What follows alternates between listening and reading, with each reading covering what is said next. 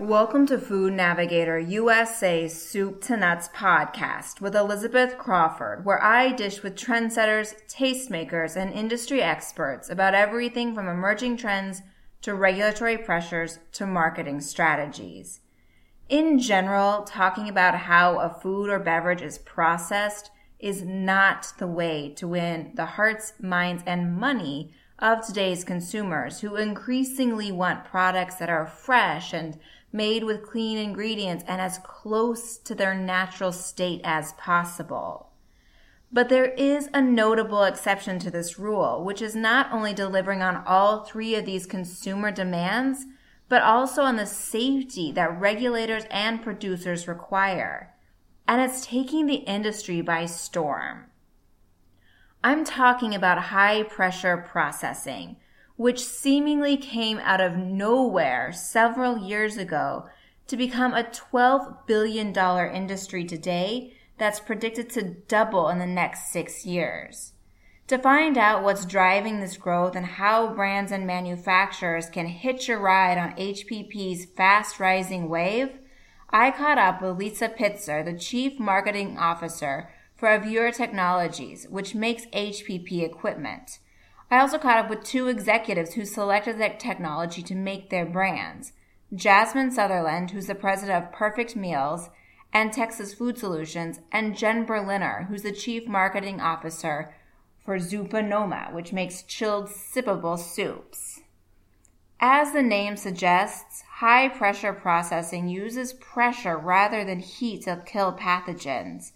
But Pitzer explained in greater detail how this works and why it is more desirable in today's food culture. High pressure processing is is it is a way to pasteurize products without heat. So it uses ultra high pressure purified water to keep foods pathogen free.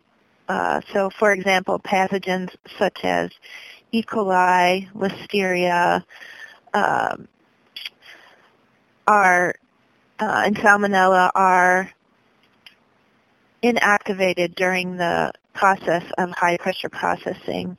Their cell wall is destroyed and they eventually die. So it is a way to, like I said, pasteurize without heat. Um, so food safety is the biggest benefit, but with when you pasteurize without heat, you also get to keep all of the vitamins and minerals and nutrients, and um, and the process extends the shelf life. So it's a very compelling process that uh, allows consumers and producers to have a total clean label product that tastes great. It's nutritious with all its vitamins and minerals intact and extends its shelf life. She also explained why this is so desirable for today's manufacturers and consumers. The market is growing at about 15% per year. And the reason, there are many reasons for that. Um, one of the reasons is the consumer demand for clean label food um, so that uh, more and more customers, consumers, millennials, they are looking at ingredient labels on food packages and they don't want to see any preservatives on their food. And food that's been high pressure processed can be all natural and preservative free. It's always located in the refrigerated space. So it's located in that outer perimeter of the grocery store that consumers uh, like to shop. And um, more and more larger companies are expanding their portfolios with all natural products. So that's contributing to the growth as well. Um, consumers want clean label products. Producers uh, are trying to grow their profit margins by offering more clean label products. So it's it's a win-win for everybody. With so much to offer, it shouldn't have surprised me to learn that HPP is growing fast across all categories, from fruits and vegetables to meat and seafood to soups and sauces. But if I'm honest, I was surprised because I most associate HPP with fresh juices. And according to Pitzer, most consumers do too. But they shouldn't. Most people know about or a lot of people know about the juice juices um, because the juice industry, the beverage industry, has accepted the verbiage as verbiage of cold pressed. So the majority of beverages that are um, labeled cold pressed have been high pressure processed. Um, but it's actually not the biggest category. The biggest category is meat. And whenever you go to the grocery store and you see meat that says no preservatives, all natural, that's been high pressure processed. Um, Hormel's natural choice line is a huge, um, is a huge, they were one of the first adopters. They're a huge user of HPP. Um, and they um, have expanded their natural choice line into all different kinds of meat. So meat makes up the majority of high pressure food, uh, but the meat industry, instead of saying that it's been high pressure processed because consumers have a negative connotation in their mind about the word processed, processed food, high pressure processed. So the meat industry didn't want to kind of advertise that term. So they're just using like all natural and no preservatives on their labels. Um, but there are other categories that you've probably haven't even heard of yet. Like, for example, um, a lot of ready meals that are being delivered by services such as Blue Apron, um, services like those uh, they have been high pressure processed as well. That's a growing category. Um, when we say fruits and vegetables, um, so all guac- commercial guacamole, for example, all holy guacamole has been high pressure processed. And if you have ever made guacamole yourself, um, you know that the, you know, it the shelf life of fresh guacamole is two to three days. But with guacamole that has been high pressure processed, it can last up to 45 days without uh, any change in its taste and uh, nutritional value. Um, a lot of, uh, when we say fruits, a lot of smoothies have been high pressure processed. Um, another growing category are soups and sauce, sauces. Uh, Tio Gazpacho is a, a up and coming cold cold soup that has been high pressure processed. Um, wet salads and dips. Uh, for example, uh, a lot of salads that you see in the grocery stores, like say a macaroni salad or a seafood salad, those have been high pressure processed. Um, salad dressings is a growing category.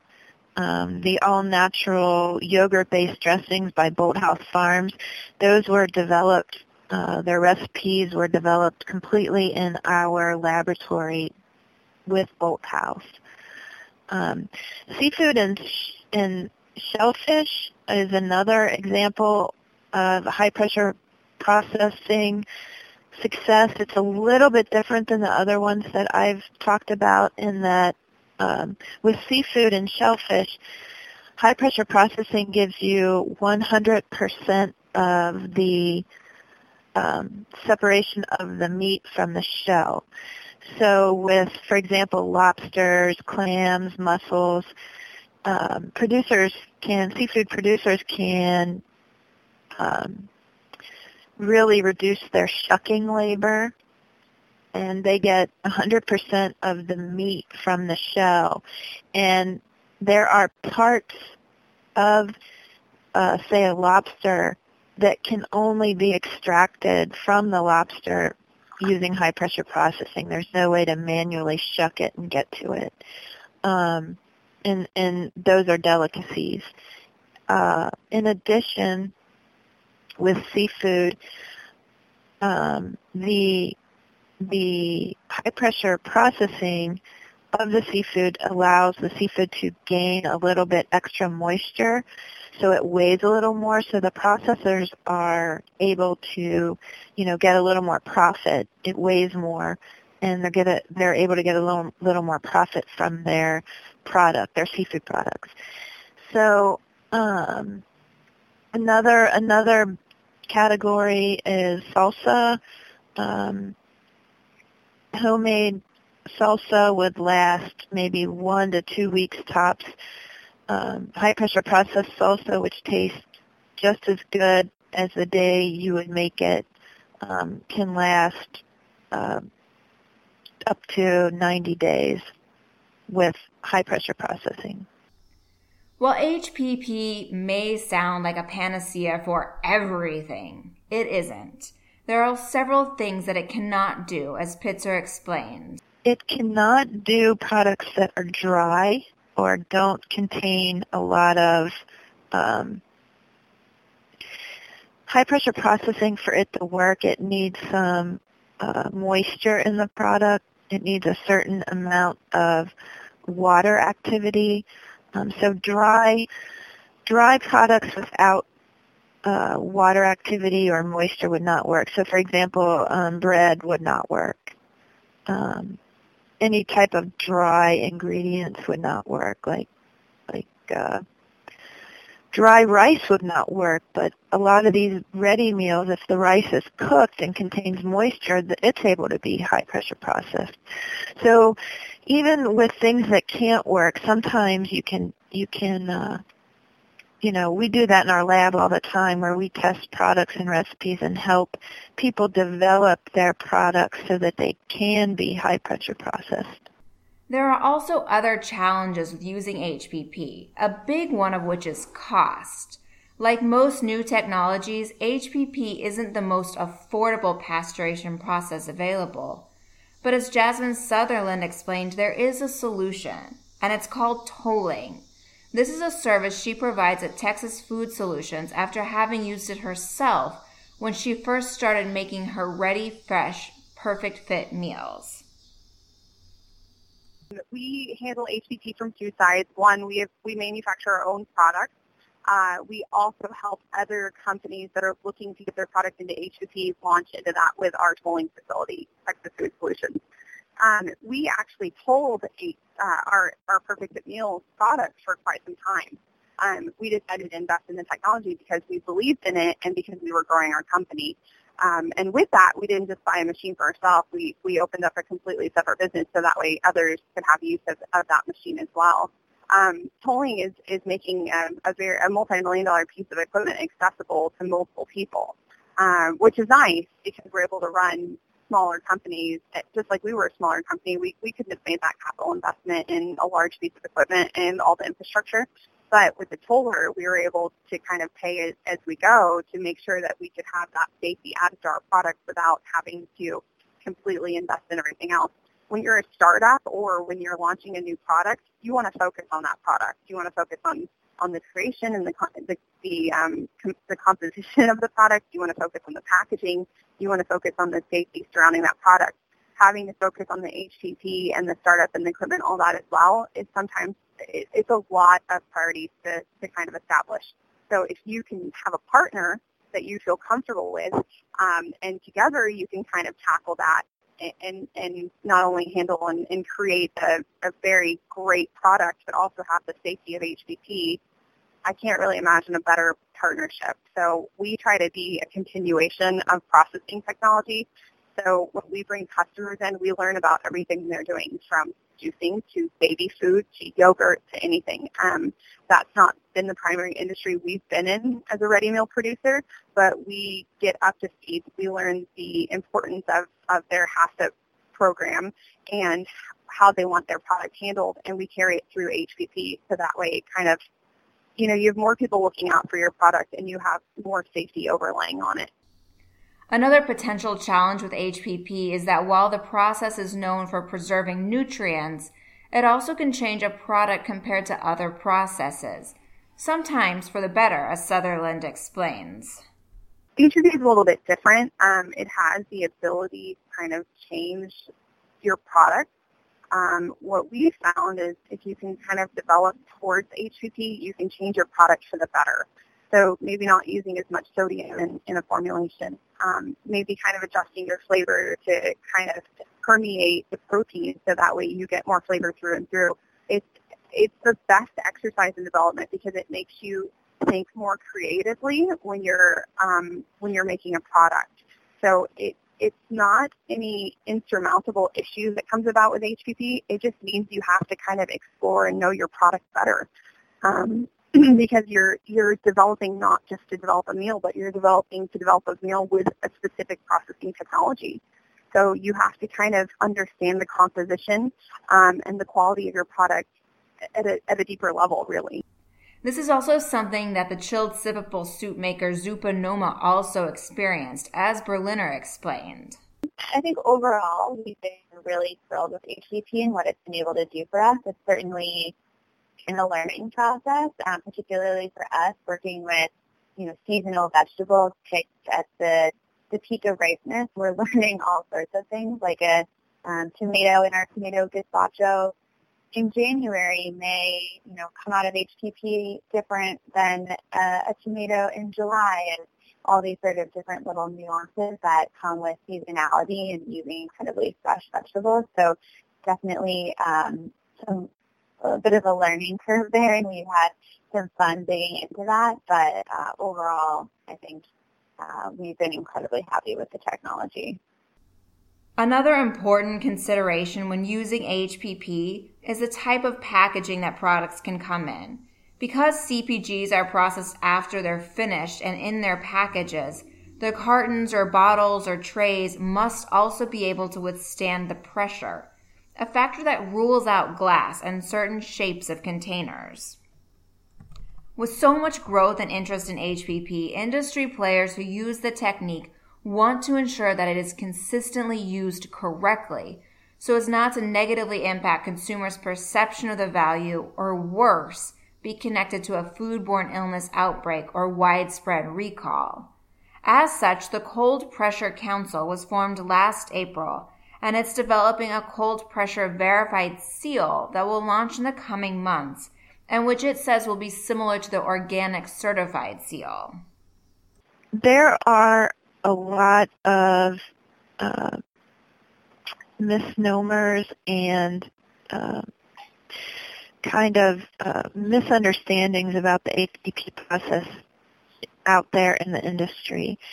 And, you know, the founding members and the, the founding companies, the first companies using HPP, everybody wants HPP to to succeed because it is it is so compelling. It's such a great um, process, but if it is not used correctly, uh, and say somebody would get sick because they uh, companies are not using high pressure processing like they should, that would be bad for the entire industry.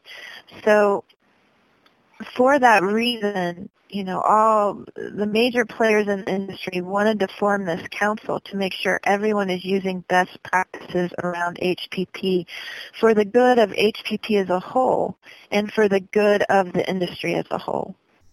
But in an industry jam-packed with seals already, my question is, will manufacturers use the seal and will consumers understand its value? Sutherland says yes, but it might be a slow build.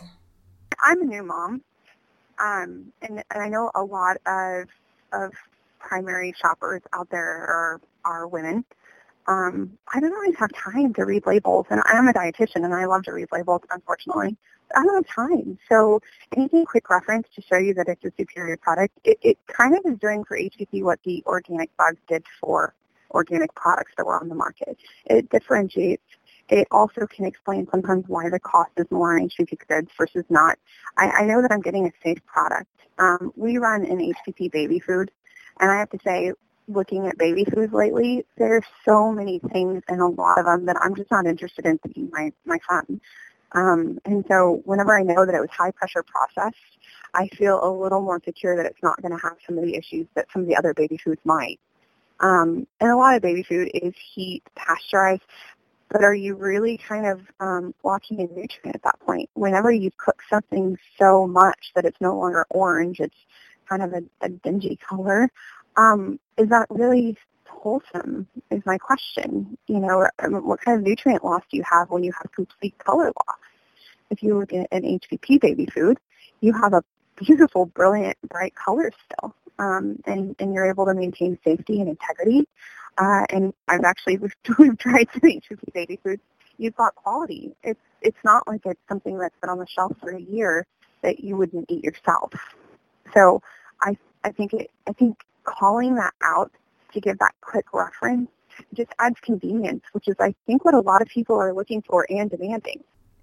Berliner was a little more conservative about the seal, although she fully supports the idea of the council. I think it makes a lot of sense why HPP is growing so quickly. We're just continuing to see, as you know well, that consumers are demanding more and, and better from their products. And there's really this overarching drive towards clean labels, um, short, simple ingredient lines, and I believe that that's only going to continue to accelerate. So HPP is really a great tool in allowing companies like Zupa Noma and many others in different categories to really deliver these incredibly wholesome, simple products um, at the scale that's going to be needed to sustain change in the industry um, and in a way that's very transparent to consumers. So um, because of that, I think you know, the formation of this council certainly makes a lot of sense.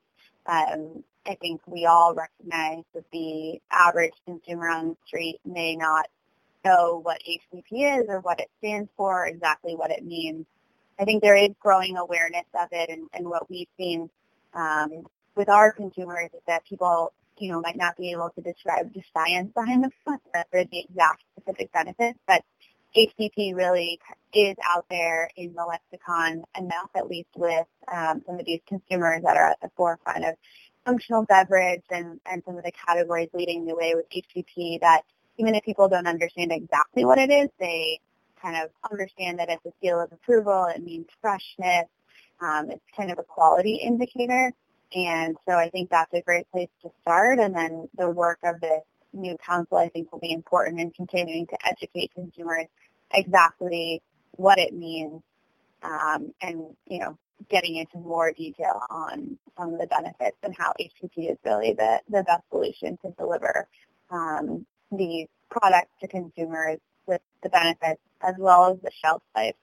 We sometimes see brands out in the market that have, you know, eight seals in a row and they're shrunk down so small so they can put them all on that it is sort of, uh, in my opinion, dilute the value of any one individual seal of approval. So the approach that we've taken so far at Zupa Noma is to really highlight um, two that are incredibly important to us. As you mentioned, our USDA organic certification and then our Whole 30 approved um, stamp of approval that reflects our partnership with them and that community.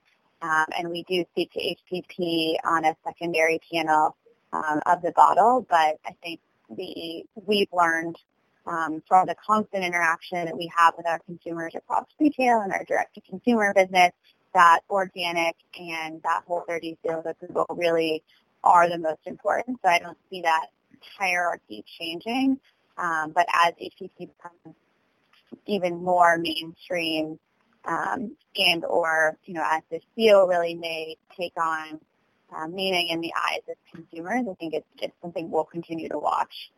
Given the traction and possibilities that HPP already has to offer, it will be interesting to see how the newly formed council and SEAL can help further drive the technology and how HPP in turn will continue to reshape the way products are presented to consumers. And with that, we've reached the end of another episode of Food Navigator USA's Soup to Nuts podcast. I hope you enjoyed it and you'll join me again next week for another installment. Until then, this is Elizabeth Crawford wishing you a productive and profitable week.